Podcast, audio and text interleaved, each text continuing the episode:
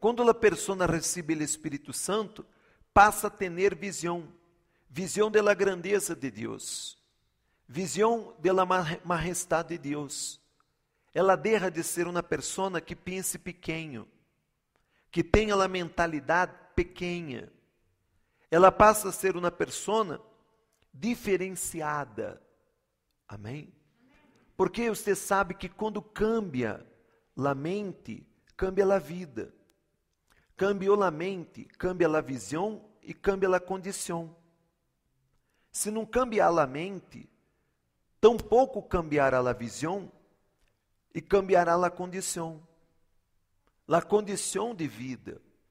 As pessoas vivem na vida que não tem qualidade. Por quê? Porque não tem visão.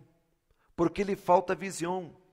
Mas quando a pessoa recebe o Espírito Santo, ela passa a ter visão, ela passa a ter sonhos de Deus, ela passa a ter condição de ver lo que as outras pessoas não têm condição de ver, porque o Espírito Santo é poder. Amém? Se acorda que está escrito em Hechos capítulo 1, versículo 8. Jesus ele dijo: Recebereis poder ao descender sobre vós outros o Espírito Santo e sereis mis testigos. Amém? Então, a pessoa recebe o poder para ser generada hijo de Deus, hija de Deus, para ser testigo de Deus em Jerusalém, Judeia, Samaria e hasta os confines de la terra.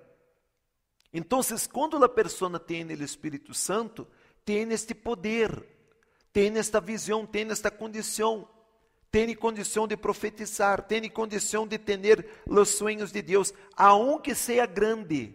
Você vê que ele está dizendo que os ancianos, aunque seja grande, você vê que uma pessoa que é anciana já está no fim de la vida. A pessoa não tem perspectiva, não espera nada. A única coisa que a pessoa espera é a morte.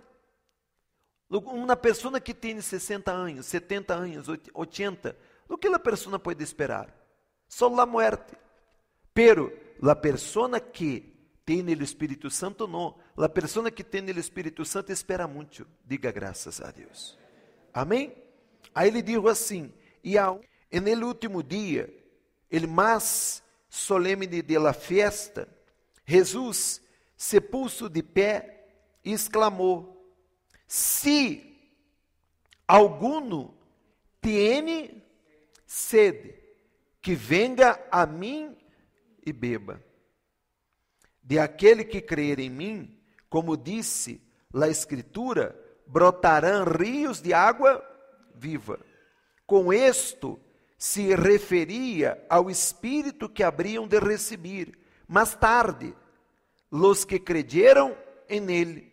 Hasta este momento, o Espírito não havia sido dado, porque Jesus não havia sido glorificado todavia, porque Jesus não havia morrido, não havia ressuscitado. Amém? e não havia sido elevado ao cielo.